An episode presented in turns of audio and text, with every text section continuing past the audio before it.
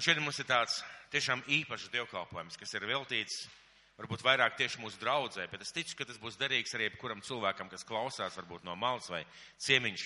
Šodien mums būs vīzijas dievkalpojums, kad mēs runāsim par mūsu draudzi, par mūsu draudzes vīziju, vērtībām, lietām, ko mēs darām. Un uh, es gribētu dalīties ar vārdu, kur es tur, tur tūlīt pateikšu, bet vispirms mēs sāksim ar Salmanu pamācībām 29. nodaļu, sākot ar 18. pants. Salmana pamācības 29. nodaļa, 18. pants. Lūdzu, atšķiriet savās bībelēs. Varbūt atzīmējiet šo pantu, ja kāds vienkārši pieraksta. Šis pants ir ārkārtīgi svarīgs. Ziniet, kāpēc viņš ir svarīgs? Jo šis bībeles pants ļoti dziļi un personīgi parāda, cik svarīgi ir cilvēkam dzīvot ar sapni, ar redzējumu, ar nākotni. Šis pāns ir minēts tūkstošiem reizes kristīgās draudzes vēsturē, lai draudz kaut kur vestu un lai parādītu, ka bez atklāsmes nākotnē par tavu dzīvi, bez atklāsmes, kurp tu dodies, kāpēc tu dodies, cilvēks pazaudē to, ko viņš būtu varējis iegūt, iemantot un izdzīvot. Un šajā pantā, 18. pantā ir vārdi, kur nav nekāda pravietiska priekšnosacījuma par nākotni. Tur tauta kļūst mežonīga un garīgi tukša. Un kādreiz šo pantu nesapratu. Līdz sastapos ar cilvēkiem, kas dzīvoja ar redzējumu, kas dzīvoja ar vīziju sasniegt kaut ko savā dzīvē, izdarīt kaut kādas lietas, ko, uz ko Dievs viņus aicina, kur dzīvoja ar sapni un pamazām šī, šī sajūta, šī doma pārliecināja mani, man vārds pārliecināja, ka Dieva vārds pilns ir ar sapņiem. Dieva vārds ir pilns ir ar lietām, uz kurām Dievs mūs vēlās vest. Tikai mums ir jāierauga, ka mums ir priekšā ceļš. Ir jāierauga, ka mums tas ir jāsaprot, jāsatver. Tātad, kur nav nekāda pravietis priekšnosacījuma par nākotni, tātad, kur nav nekādas atklāsmes par nākotni, tur cilvēki kļūst mežonīgi un garīgi tukši, jo nav kur iet. Un ja mēs paskatāmies uz tautām pasaules vēsturē, Ja kādai tautai nebija mērķi vai kādai cilvēku grupai nebija mērķi, kur viņi dodās, viņi pamazām vienkārši iznīka, izmira un pazuda no vēstures skatu punktu. Bet tās tautas, kuras caur dažādām pārbaudījumiem, grūtībām, kurām ir bijuši mērķis, kurām bijuši vīzija un redzējums, viņas ir izgājušas cauri, un šodien mēs par viņām runājam un par viņām zinām. Un viena no tādām tautām ir Dieva tauta. Mīļie, Dieva tautai, Dievs jau no paša sākuma ir devis vīziju, redzējumu, mērķi, kur dzīvot, kāpēc dzīvot un kur doties. Un šodien vārds, ar kur es dalīšos, sauksies, kas tu esi? Kurp tu dodies? Un ko tu dari? Kas tu esi? Ko tu dari? Un kurp tu dodies? Un mēģināsim šodien no tāda skeptiķa, jeb tāda jautātāja, zinkārīgā viedokļa uzdot šos jautājumus paši sev. Ir svarīgi atbildēt uz šiem jautājumiem pašam sev. Mēģināsim atrast atbildes, vai Jēzus spētu atbildēt uz šiem jautājumiem. Un mēģināsim arī atbildēt, kur mēs kā draudz dodamies, kas mēs esam un ko mēs darām. Un ja šodien kādam no mums pajautāt, ikvienam no mums, piemēram, kādam vīrietim, kuram vārds ir Pēters Liepiņš, ļoti izplatīts vārds, neviens neapvainosies. Uh, kas tu esi? Nu, kas tu esi? Viņš teikt, nu, Pēters Liepiņš. Nu, vairāk, vairāk par sevi. Nu, es esmu vīrs. Es esmu tēvs tur diviem vai trim bērniem. Nu, esmu darbinieks kādā vietā. Vispār esmu rīdzinieks un vispār esmu Latvijas pilsonis. Vai būtu normāli, ka cilvēks tā mācētu par sevi pateikt? Kā jūs domājat? Būtu normāli. Ka cilvēks tā normāli par sevi mācētu pastāstīt. Nevis vienkārši esmu Pēters Liepiņš. Ja mēs uh, viņam, kādam cilvēkam pajautātu, varbūt tam pašam Pēteram Liepiņam, ko tu dari? Un cilvēks teikt, lai spētu uh, rūpēties par ģimeni, uh, es strādāju tādā un tādā iestādē, uh, Eh, es braucu smagās mašīnas, piemēram, eh, es pārvadāju kravas, eh, es eju uz draudzi, es apmeklēju sporta zāli. Vai tas būtu normāli, ja cilvēks tā mācētu pastāstīt un atbild uz jautājumu, ko tu dari? Droši vien pareizi. Un reizēm, kad mēs atbildam uz šādiem jautājumiem, mums nāk atklāsme, vai mēs vispār kaut ko darām. Ja, piemēram, tā būtu sieviete, mums pajautātu kādai sievietei, uh, ko tu dari?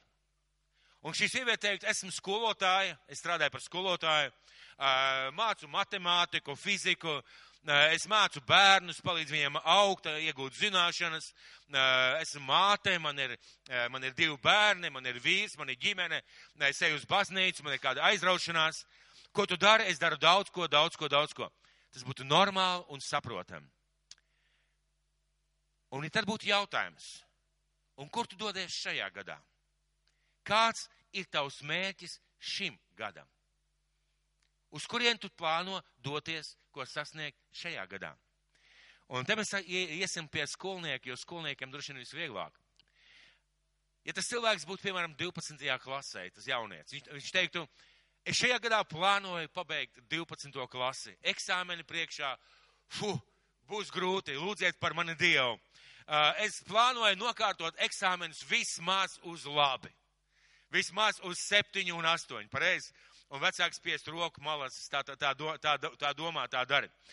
Pēc tam es domāju sākt gatavoties iestāju eksāmeniem, jo rudenī uh, universitātē ir viena fakultātē, kurā es ļoti gribētu mācīties, un es, piemēram, gribētu kļūt par uh, tādas un tādas specialitātes, teiksim, pārstāvu vai tādas, tā, tā, iegūt tādu, tādu profesiju. Tas būtu normāli, pareizi.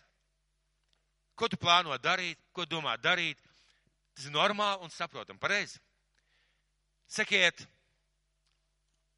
un ja mēs pajautātu Jēzum šos pašus jautājumus, kā jūs domājat, viņš caur Bībeli mums varētu atbildēt? Jēzus var visu, jā. Bet vai viņš varētu atbildēt? Es runāju tajā sakrībā, vai mums vajadzētu mācīt atbildēt, ja Jēzus varētu atbildēt. Un, piemēram, ja mēs pajautātu Jēzum, Jēzu, kas tu esi? Un uh, Vai viņš zināja, kas viņš bija? Kā jūs domājat? Vai viņš zināja, kas viņš bija? Zināja, pareizi. Un mēs viņām pajautātu, kas tu esi, un caur Bībeli viņš mums atbildētu, jo tik ļoti Dievs pasauli mīlējis, ka viņš devis savu vienpiedzimušo dēlu, lai neviens, kas viņam tic, nepazīstu, bet dabūtu mūžīgo dzīvību. Jo Dievs savu dēlu nav sūtījis pasaulē, lai tas pasauli tiesātu, bet lai pasauli caur viņu tiktu glābt. Un tas, ko viņš pateikt, es esmu Dieva dēls. Un mēs teiktu, amen. Tālāk, ja es kādā vietā saku, es esmu dzīvības maize. Viņš saka par sevi, esmu dzīvības maize. Kādā citā vietā, Jāņa 8.12, viņš saka, tad, ja es atkal runāju uz viņiem sacīdams, es esmu pasaules gaisma. Kas sako man, tas patiesi nesteigās tumsībā, bet tam būs dzīvības gaisma. Es esmu pasaules gaisma. Eh, es īsti eh, vēl vairākas lietas pateikšu, bet tad es paskaidrošu, ar ko Jēzus šiem vārdiem varbūt domāja. Jāņa 10.14. Es esmu labais gans. Es pazīstu savas āvis, un manas āvis mani pazīst. Es esmu labais gans. Jāņa 14.6. Jēzus viņiem saka, esmu ceļš, patiesība un dzīvība. Neviens netiek pie tēva kā viens caur mani. Jāņa 10.9 es esmu durvis. Ja kāds ar mani ieiet, tas tiks izglābts, viņš ieies, izies un atradīs ganības. Lūkas 10, 19, 10. Es atvainojos, šeit mēs pārtrauksim. Tātad, kāpēc Jēzus šos vārdus teica? Viņš teicās cilvēkiem pateikt, klausoties manos vārdos, mēģiniet saprast, ko šie vārdi nozīmē. Es zinu, kas es esmu. Un es vēlos jums to atklāt, un daudz citos dažādos veidos viņš stāstīja un rādīja cilvēkiem, kas viņš ir.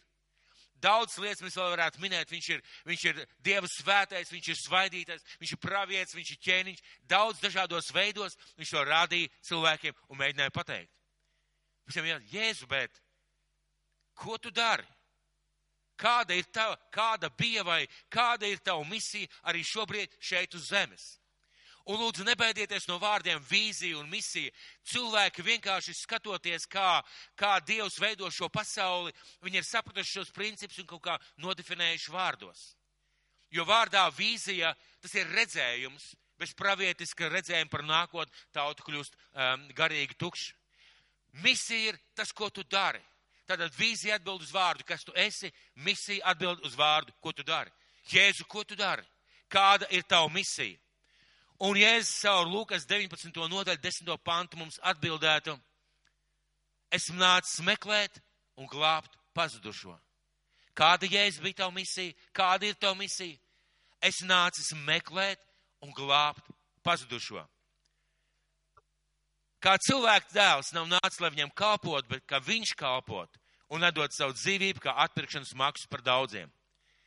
Kāda Jēzus tava misija? Tu nāci kalpot. Es nācu kalpot. Un šīs arī absolūti nav pēdējās vietas, ir daudz, daudz citu vietu, kas parāda, ko Jēzus dara.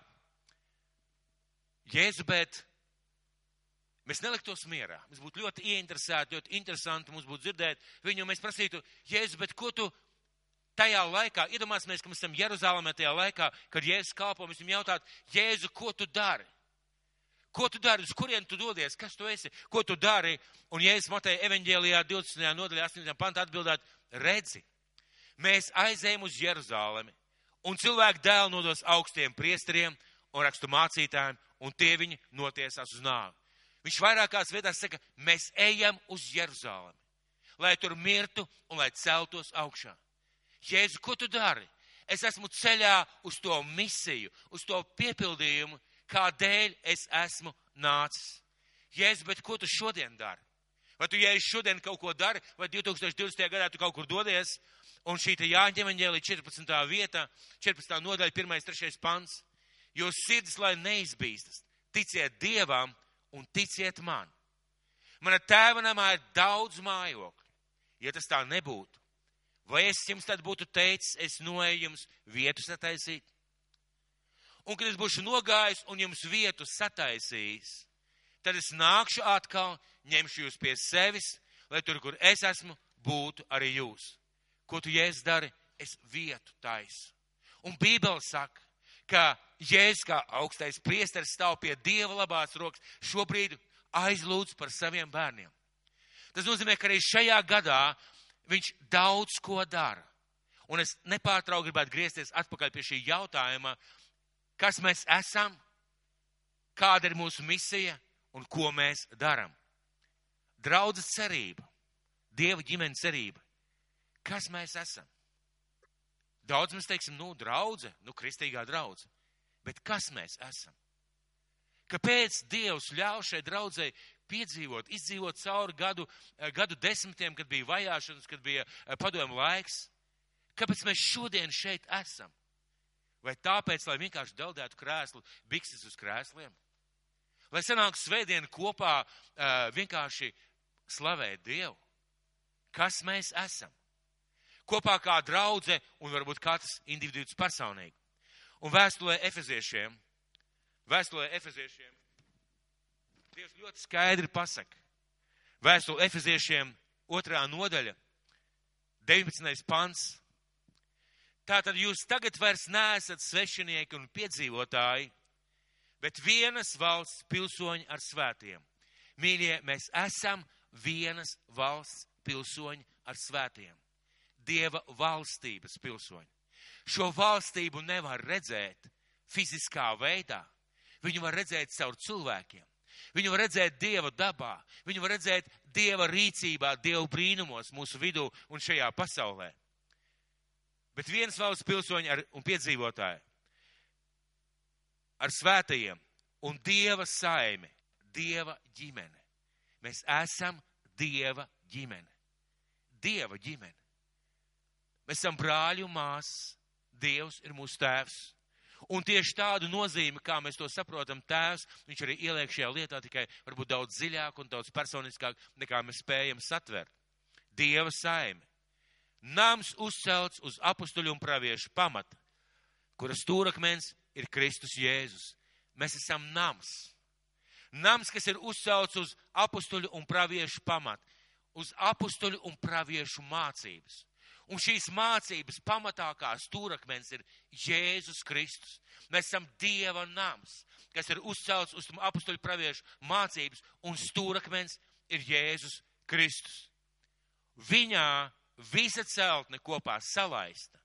Tātad Kristu visa celtne, tas ir uh, visas pasaules draudzes, uh, visi pasaules cilvēki, kas ir kristieši, kopā salaisti aug par svētu templi tam kungam. Un viņā arī jūs līdzi tiekat uzcelti par dieva mājokli garā, kā ķieģelīts, iebūvēts lielā dieva templī, kas aug par dieva slavas vietu. Par vietu, kur dievs pagodinās, kur dievs slavē, tiek pagodināts. Brīnišķīgi. Lielisks izskaidrojums. Nekā nesapratu. Kā mēs varētu cilvēciski, tā vienkārši, tā lai kaimiņš saprastu, lai valdība saprastu, lai cilvēki mums apkārt saprastu. Un kāds pajautāt, kas jūs esat draudz cerība? Kas jūs e- esat? Un mūsu vīzija atbild uz jautājumu, kas mēs esam. Un es gribētu šeit parādīt, lūgt parādīt mūsu vīziju. Mūsu draudzes vīziju uz ekrāna. Pēc tam mums vajadzēs mūsu misiju un e, mūsu vērtības. Un ja mums pajautātu, un ikvienam, ja pajautā no jums, lūk patiesībā, ko mums vajadzētu atcerēties. Mēs esam augoša, mūsdienīga, visiem atvērta Dieva ģimene cerība, kas svēta gara vadīta, sludina Jēzus Kristus evaņģēlī. Un es gribētu apgalvot, es gribētu apgalvot, ka tas saskan absolūti ar Dievu vārdu. Kas mēs esam, esam augoša, mūsdienīgi, visiem atvērta Dieva ģimene. Mēs esam augoši, mēs gribam augt. Mēs esam mūsdienīgi, mēs cenšamies, lai runātu ar cilvēkiem mūsdienīgā valodā. Un visiem atvērta, mēs gribam būt visiem, visiem cilvēkiem atvērta, būt, būt atvērta Dieva ģimene. Un svarīgi ir Dieva ģimene. Uh, cerība, kas svētā gara vadīs un Jēzus Kristus evaņģēlī. Mēģināsim izskaidrot, kas ir mēs, kas ir mēs esam, kas ir mēs. Vai izskaidrojumu var palūgt uz ekrānu? Mēs, tu un es, tie, kas esam šeit, tie, kas sēžam zālē, kas esam draudzes locekļi. Mēs esam ģimene, draudzes locekļi, Dieva ģimene. Dievs ir mūsu tēvs, mēs esam viņa bērni savā starpā, brāļi un māsas, kurus vieno mīlestību uz Dievu un vienam uz otru. Tāpēc mēs esam ģimene.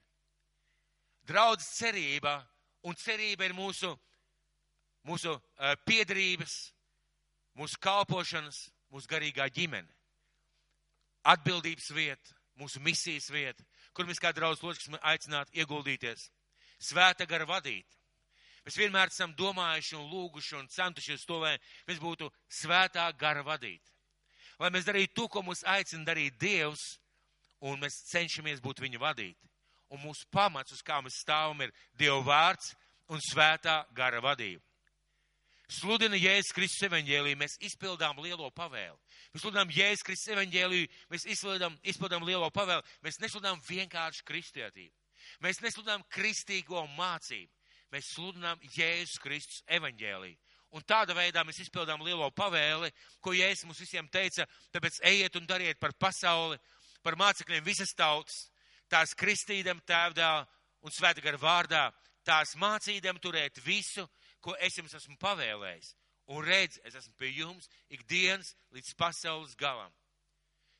Mēs esam augoša, mūsdienīga, visiem atvērta Dieva ģimenes cerība, kas svēta gara vadīta, sludina Jēzus Kristus evaņģēlī.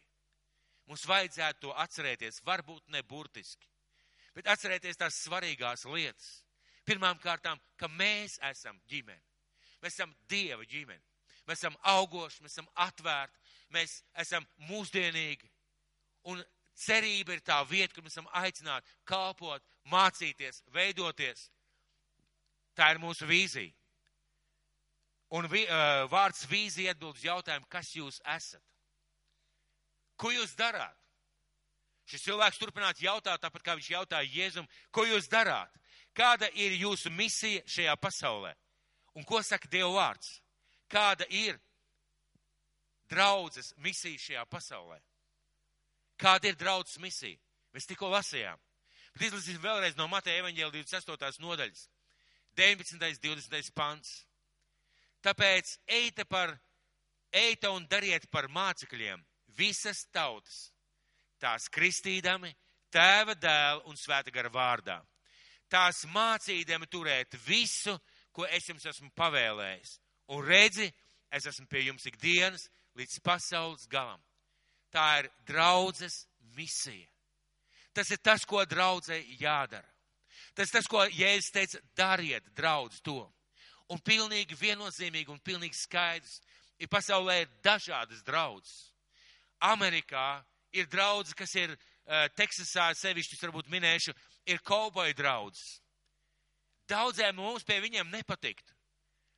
Viņi nāk ar lielām sprādzēm uz divkalpojumu, ar uh, platām cepurēm un, un kauboju kreklos. Viņu slavēšana ir country stilā. Viņu dziedas country stilā. Mēs teiktu, kas tās par slavēšanas dziesmām? Viņi varbūt izskatās dažādi, varbūt pat cādas krāsa dažādi. Viņi pie viņiem ir karsts, bet viņi ir dievu bērni. Viņiem ir savs raksturs, sava īpatnība, savs kaut kas īpašais, bet viņi ir dievu bērni. Un viņi pilda to pašu misiju, ko mēs šeit Rīgā, ko, mēs, ko, ko cilvēki, nezinu, Aļaskā, Kanādā, Norvēģijā, Zviedrijā.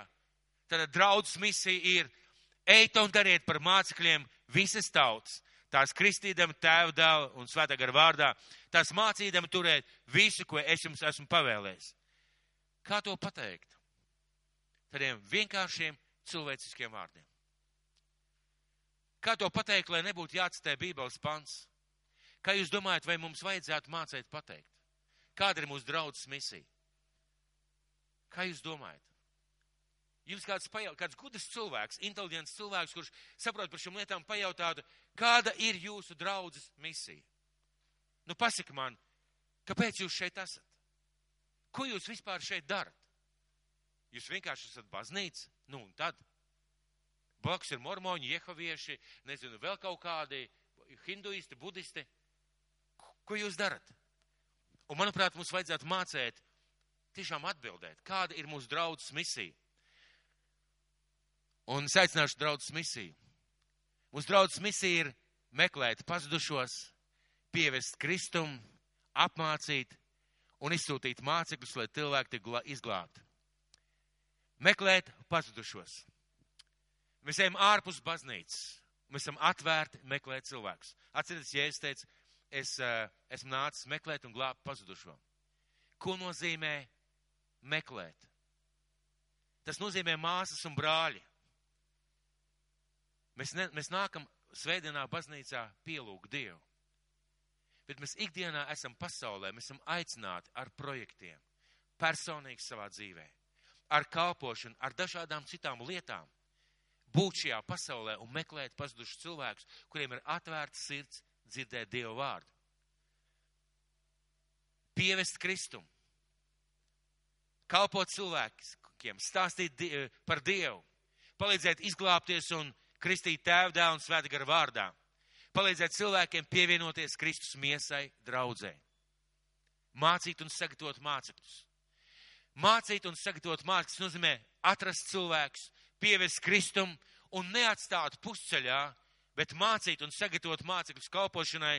Mēs viņus darām par mācekļiem, mācot veidot personīgas attiecības ar Dievu, palīdzot atklāt viņiem svēta gara dāvanas un sāktajās kalpot, augot Dievā. Tāda ir mūsu misija. Tad pirmām kārtām mēs meklējam pazudušus cilvēkus, mēs pievadām kristumu, mēs viņus kristam, un mēs viņus mācam un sagatavojam kalpošanai. Trīs lietas, ko mums kā draudz cilvēkiem, kā draudzē vajadzētu, vajadzētu uh, saprast un zināt. Kādi jūs esat? Kādi jūs esat? Nu, mēs esam ļoti labi. Nē, nezinu.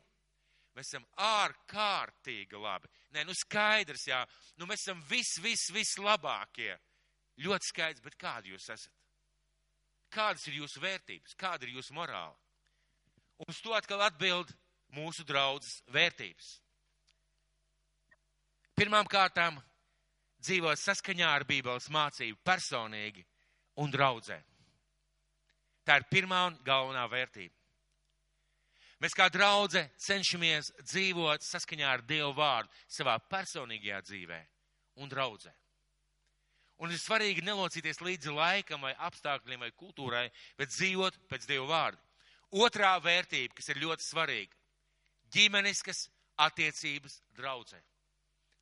Tas ir tas, uz ko man vajadzētu iet. Un ziniet, kā tas izskatās? Es ienāku dievkalpojumā, un es tā ar acis kaktiņu neskatos, kurš man tagad nāks sveicināt. Nu, kurš būs tas labais cilvēks, kas nāks man sveicināt? Es eju sveicināt. Es sveicinu cilvēkus. Tā ir mana atbildība veidot ģimeniskas attiecības. Man nav jāgaida, ka kāds man nāks sveicināt, tā ir mana atbildība. Veidot šīs attiecības, veidot uh, pazīšanos, veidot draudzību. Tā ir mana attiecība.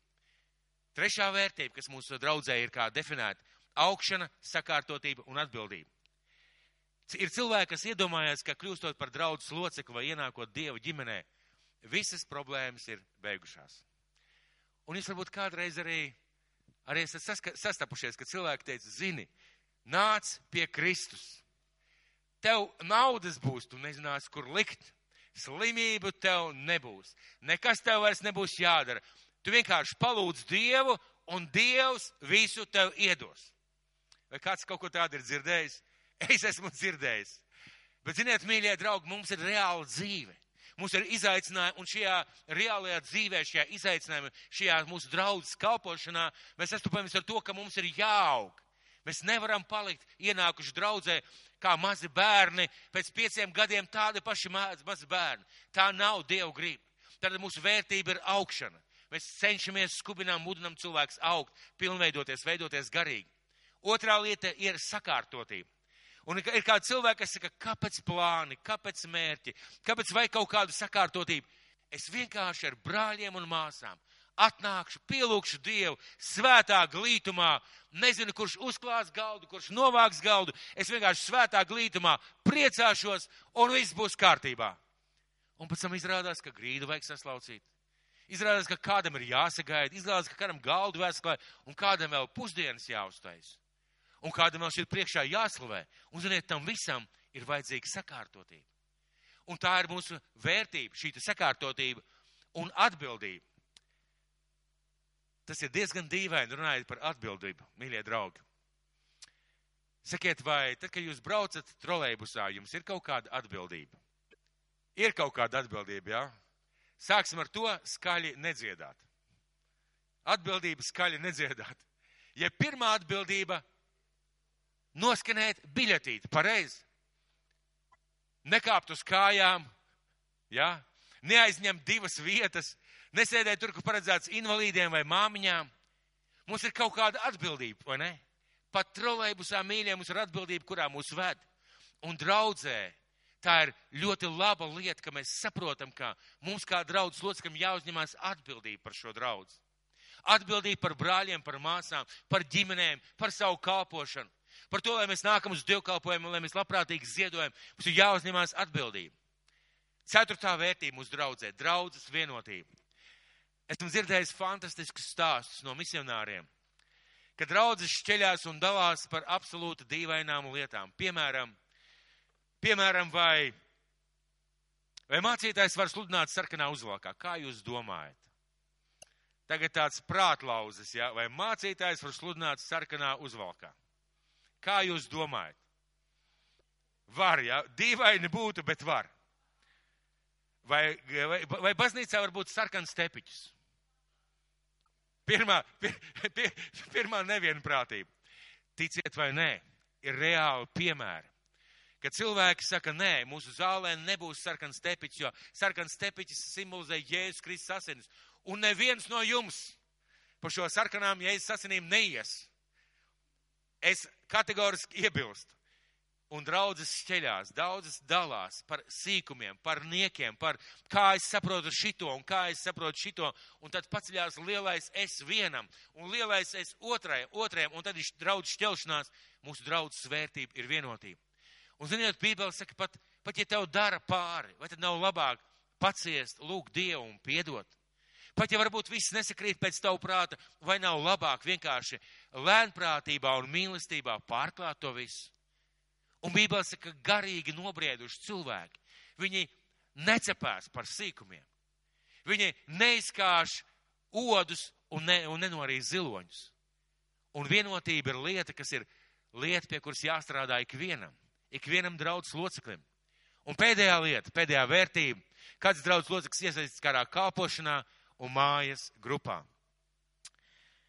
Vai cilvēkam vajadzētu kalpot draudzē? Kā jūs domājat? Vai cilvēkam vajadzētu kalpot draudzē? Kā jūs domājat? Nu, padomāsim. Nu, vecā paudze saka, no ko domāt. Vajadzētu. Kāpēc vajadzētu? Vispirms, tīri praktiski apsvērumi. Jūs ienācāt zālē. Dīvaini, bet papīri kaut kā nemētājās pa grīdu, pareizi. Un kāja neķērās aiz gadu, at, gadu veciem nomestiem, teiksim, kaut kādiem koka gabaliem. Nu, nebija taču, vai ne? Interesanti. Arī silti ir. Tātad kāds kaut ko, acīm redzot, domā par siltumu, par visām šīm lietām, pareizi. Jūs ienācāt šeit zālē, šeit priekšā bija slavēšanas komanda. Tātad kāds domā par slavēšanu, vai ne? Uh, mācītājs šeit priekšā runā, vēlāk būs sapulcs, un mēs iesim lejā pēc kafēnī, kafēnī, kaut kā viss. Un, ziniet, ir kristieši un dievu bērni, kas iedomājas tā, viņi vienkārši ir draudzē un slava dievam. Esmu labā draudzē. Man nekas nav jādara. Viss ir. Par visu ir padomājuši. Viss ir sakārtots. Slava dievam. Un līdz ko kādam cilvēkam saka, hei, draugs, vai tu negribētu uzņemties kādu kalpošanu? Nē, nē, nē. Kā gars mani vadīs. Un gars parasti vada minimums desmit gadus uz neko. Tā gara vadība ir tik spilgti izteikta, ka viņu gars vada vai iet uz veikalu, vai neiet uz veikalu, vai nākt uz draudzi, viņu gars vada. Un redziet, kas ir interesanti, ka Dievs, mūs kā Dievu bērnus, kā draudz, ir izveidojis kā cilvēka ķermeni. Es kādreiz par to esmu sludinājis, un eh, kad Pāvils rakstīja par draudzi, viņš lietoja cilvēku attēlu. Mēs šobrīd nelasīsim to, bet viņš lietoja cilvēku attēlu. Viņš teica, ka draudze ir kā Kristus miesa, kā ķermenis, kur miesā ir daudz dažādi locekļi, daudz dažādi locekļi. Roka, kāja, acs, eh, nezinu, auss, nieres, aknas, kāju pirksts, īkšķis labai rokai. Un tālāk viņš saka, un katram draudzes loceklim ir sava dāvana sava kalpošana, sava atbildība. Tāpat kā cilvēku ķermenī. Sakiet, vai, vai kāds šodien nopriecājās, tā apzināti nopriecājās, ka jūsu labā kāja strādā? Tā piecēlāties no rīta, fuh, man labā kāja strādā. Kāds tā nopriecājās šodien no rīta? Droši vien, ka nē, atbildi ir nē, pareizi. Bet katrā gadījumā mēs nopriecējāmies, ka mēs varējām staigāt, vai ne? Jūs atvērāt acis un pirmo, ko jūs ieraudzījāt, varbūt griestus. Acis redz pareizi. Un redziet, tieši tāpat arī cilvēki, kad viņi ir draudzē kā locekļi, viņi uzņemās kaut kādu atbildību, nespēl to atbildību un, un veido un uh, lieto un taisa šo funkciju cilvēku ķermenī. Līdz ko mums labākā ir nestrādāt, ciestu viss ķermenis. Līdz ko mēs nedzirdētu ar vienu ausi, tā mēs teiktu, ko, ko, atkārto vēlreiz, ko tu teici, un pārējie teikt, nu, klausies, brāl, aizai iztīra auss. Pareizi? Ciestu viss ķermenis. Un liek, lūk, tieši tāpēc mūsu draudzes vērtība ir, ka katrs draudzes loceklis iesaistīts kādā kalpošanā, katrs loceklis ir iesaistīts kādā kalpošanā un mājas grupā. Kāpēc mājas grupā? Vai nevarētu bez mājas grupām? Ziniet, mājas grupa ir tāda neliela draudzes daļiņa, kas sanāk kopā, lai kopīgi pielūgtu Dievu, lai diskutētu par vārdu, lai garīgi augtu, lai iepazītu viens otru, lai lūgtu viens par otru lai mācītos kalpot, veidot, un tad sanākam kopā svētdienā liela Dieva ģimene. Un tādā veidā mēs to veidojam. Tās ir mūsu draudzes pamatvērtības. Labi, draudz. Šis skeptiķis saka, nu labi, es sapratu, jums, jūs esat draudze, jums ir vīzija, jums ir misija, jums ir vērtības. Un kur jūs taisties šajā gadā doties? Kāds ir jūsu mērķis šim gadam? Kur jūs šajā gadā, gadā gatavojaties dod, doties? Ko jūs uh, gribētu izdarīt šajā gadā? Un, lai saprastu, es eh, nedaudz uzzīmēšu māju. Jūs ziniet, kā ceļ māju? Nu, kā sākās mājas celtniecība? No pamatiem. Es teikšu, es teikšu nē. Sākās no sapņa. No sapņa sākās. Es gribu uzbūvēt māju. Un tad es eju pie arhitekta, un arhitekts taisa manu sapņu projektu. Un tad es saku, šeit es gribu vannas istabu, šeit es gribu divas vannas istabas, nebūtu slikti, ja būtu trīs vannas istabas, un vispār lielo ēdamu istabu uztaisiet par lielu vannas istabu. Nē, mēs, mēs izplānojam, kā izskatīsies mūsu māja, kur mēs gulēsim, kā, un mēs gribam to labāko, pareizi. Un tad mēs dabūjam naudu, vai mums ir bijis šī naudiņa. Un šajā gadā mēs ieplānojam, mēs ieliksim pamatus. Jo, redziet, pamatiem ir ļoti pareizi nostāvēt kaut kādu gadiņu, lai viņi nosēstās, izsteigājās pareizi. Mēs ieliekam pamatu, un nākošajā gadā mēs būvējam sienas, liekam jumtu, un viss tā pakāpeniski. Mēs nesākam jumtu, mēs būvējam sienas, liekam jumtu, tad būvējam skursteni, tad betonējam grīdas, tad taisam vannas istabas durvis, logus, vispār pa solīšiem pareizi. Un ja mēs skatāmies no šāda veida, mīļā draudz, ko jūs šogad gribētu darīt? Kur jūs šogad gribētu dot?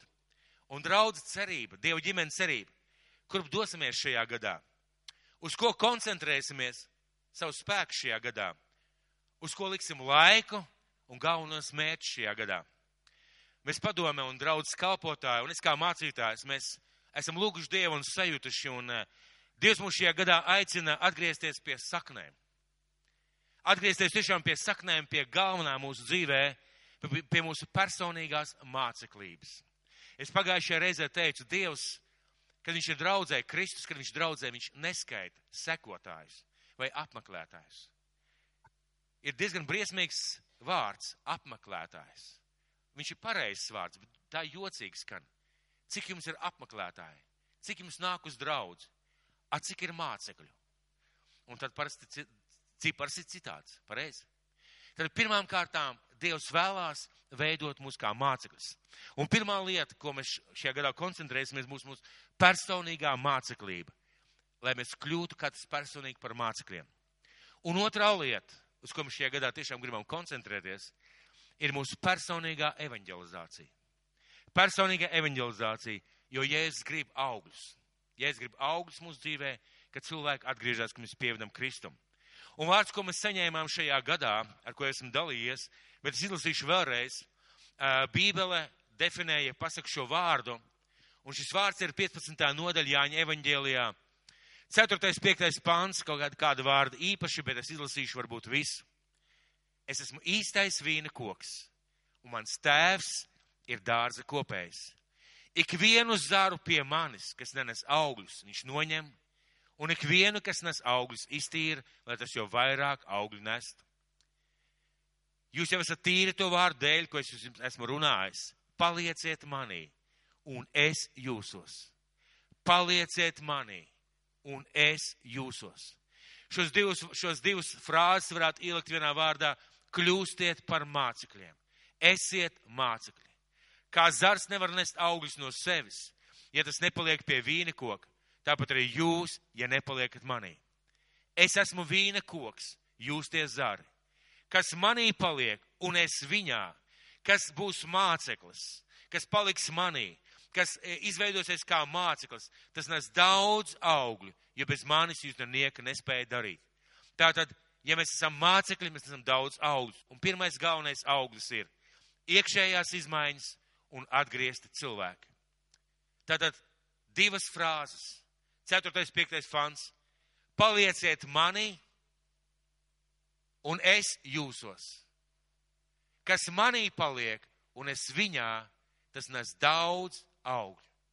Šie ir šie atslēgas vārdi šim gadam mums kā draudzē. Un uh, palieciet manī, un es jūsos. Ko tas nozīmē? Mēs pagājušajā runājām, un mēs ļoti šajā gadā koncentrēsimies uz to, ko tas nozīmē. Ko nozīmē palikt manī, ko nozīmē nest augļus, Personīga palikšana Dievā ir personīga māceklība. Personīga augļu atnešana ir personīga evanģelizācija. Un tas ir redzējums šim gadam, mūsu kalpošanai, mūsu, māc, eh, mūsu mācībām, mūsu prioritātēm, mūsu mērķiem, lai šī gada beigās ik viens no mums, mīļie, uzklausiet mani, lai šī gada beigās ik viens no mums varētu teikt, esmu audzis kā māceklis. Es personīgi esmu audzis kā Kristus sekotājs. Iekšēji, garīgi, savā dāvanā. Es personīgi smaudu tajā evanģelizācijā, kā es cilvēkiem stāstu par Kristu. šīs divas lietas, kurām mēs koncentrēsimies šajā gadā. Un, protams, tas būs arī caur projektiem. Un tas ir interesanti caur projektiem, caur draudzes kalpošanām. Esmu pamanījis dažas lietas, un tas ir vienmēr un visur, un vienmēr iespējams tā arī būs. Ja, piemēram, pieci cilvēki sākt kaut ko darīt, ļoti bieži visi pieci nedara vienu to pašu. Vai jums kādreiz ir gadījies redzēt strādniekus uz ceļa, kas betonē? Kāpēc jūs sejā parādās smaids? Viens strādā, pieci stāv, pareizi. Tas, laikam, ir celtnie, ceļu celtniecības kompānija tāds, tāds vīzija, ja, ja vērtība, ja. Viens strādā, pieci stāv. Un arī mūsu draudzes projektos es gribētu jūs aicināt šajā gadā. Jebkas, ko mēs darīsim, jebkurš projekts, ko mēs organizēsim, jebkura lieta, ko mēs kā draudz darīsim, esiet darītāji. Esiet tie, kas ieguldās. Esiet tie, kas ieguldās tajā lietā un ieguvējs būsiet jūs personīgi un ieguvējs būs draudz. Tāpēc caur projektiem, caur kalpošanām, caur lietām, ko mēs darīsim, mēs it kā darīsim kopā kā draudz, bet ieguldieties personīgi. Un jūs ieraudzīsiet, ka pēc laika jūs esat audzis. Uzņemsimies atbildību. Būsim drosmīgi šajās lietās un mācīsimies. Tātad divas lietas - personīga evanģelizācija un personīga māceklība. Un vārdi, ko jums vajadzētu zināt, ko jums vajadzētu atcerēties, tas bija tajās grāmatzīmēs, kas tur, ir, kas tur bija. Tas uh, ir mūsu gada kalendārā, kas stāv ārā un kas jums šodien arī tiks izdalīts visiem sapulcē. Tas tiks uzlikts arī uz ziņojumu dēļ, kā šī gada vīzija. Palieciet manī un es jūsos. Kas manī paliek un es viņā, tas nes daudz augļus. Domājiet par šiem vārdiem. Domāsim šajā gadā par šiem vārdiem. Iesim šajos vārdos šajā gadā iekšā iedziļināsimies, meklēsim par sevi, lai mēs šajā gadā augtu kā mācekļi. Un eh, vai Dievs to vēlas, kā jūs domājat? Vai Dievs vēlas, lai mēs zinām savu vīziju? Dievs vēlas. Un ļoti daudz cilvēki dzīvo vispār bez vīzijas. Viņa vīzija ir nodzīvot līdz pensijai vai ātri aiziet mūžībā. Vai viņa vīzija ir nopelnīt vienkārši daudz naudas, kāpēc tas ir cits jautājums. Ļoti daudz dievu bērni dzīvo bez mērķa savā dzīvē. Vienkārši es ticēšu Dievam, uz kalpošu Dievu, bet ko tu darīsi? Ļoti daudziem cilvēkiem nav tādu izteiktu vērtību, par kurām cīnīties, par kurām stāvēt, par kurām maksāt. Nav izteiktu vērtību. Mīļie, domāsim par šīm draudzes vērtībām, lai gan draudzes vīzija, gan draudzes misija, gan šīs mūsu vēr, draudzes vērtības kļūst par jūsu vērtībām. Mīļie, Tās ir mūsu kopējās vērtības. Tās nav mācītāja vērtības. Tā nav mācītāja vīzija. Tā nav mācītāja misija, kā ir mūsu draudzes misija. Tā ir mūsu draudzes vīzija. Tas ir tas, kāpēc Dievs mūs šajā vietā ir ielicis. Un mums ir zināma vieta, kur mēs kalpojam mīļie. Ja jūs paskatīsieties kartē, un Dievs reizēm lieto kartes, lai jums atvērtu acis, Āgenskalns, ja pārdaugava, ir atdalīts rajons. Mums pa vidu ir Daugava. Un tieši šis rajons, šī puse ir mūsu mis misijas lauks, ja tā varētu teikt. Kāpēc? Jo ne visi var atbraukt no juglas. Ne visi var atbraukt no robežiem, ne visi var atbraukt no ķēngaraga. Bet šajā rajonā visi var atnākt ar kājām, mīļie. Arī es pats esmu gājis uz mājām, man stunda līdz ceļam, līdz Ziepniekalnam, bet pa stundu var atnākt. Visnabadzīgākais cilvēks var atnākt uz draudz, tāpēc, ka šis ir mūsu misijas rajons domāsim par to. Un es gribētu lūgt, un es lūdzu tiešām Dievu, lai, lai katram draudzes loceklim būtu šī te vīzija, mūsu draudzes vīzija svarīga, vērtīga, lai viņš zinātu. Lai kāds draudzes loceklis zinātu mūsu, mūsu misiju, kas ir mūsu misija. Meklēt pazudušos, pievest Kristumu, apmācīt un izsūtīt kalpošanā un mūsu vērtības. Šīs te mūsu vērtības, par kurām mēs tikko, tikko runājām. Un uzliksim varbūt vēlreiz vērtības dzīvot saskaņā ar Bībeles mācību personīgi un draudzē, ģimeniskas attiecības draudzē, augšana, sakārtotība un atbildība, draudzes vienotība un katrs draudzes loceklis iesaistīts karā kalpošanā un mājas grupā. Tās ir vērtības, par kurām mēs stāvam, par kurām mēs lūdzam. Un es gribētu teikt ar pārliecību, grāmatzīmēs šīs lietas būs iekšā, viņas jau ir iekšā. Gada plānā dievkalpojumies par to runāsim un arī mācības šajā gada būs veltīts tam. Un lai debes tēvs mūs svētī.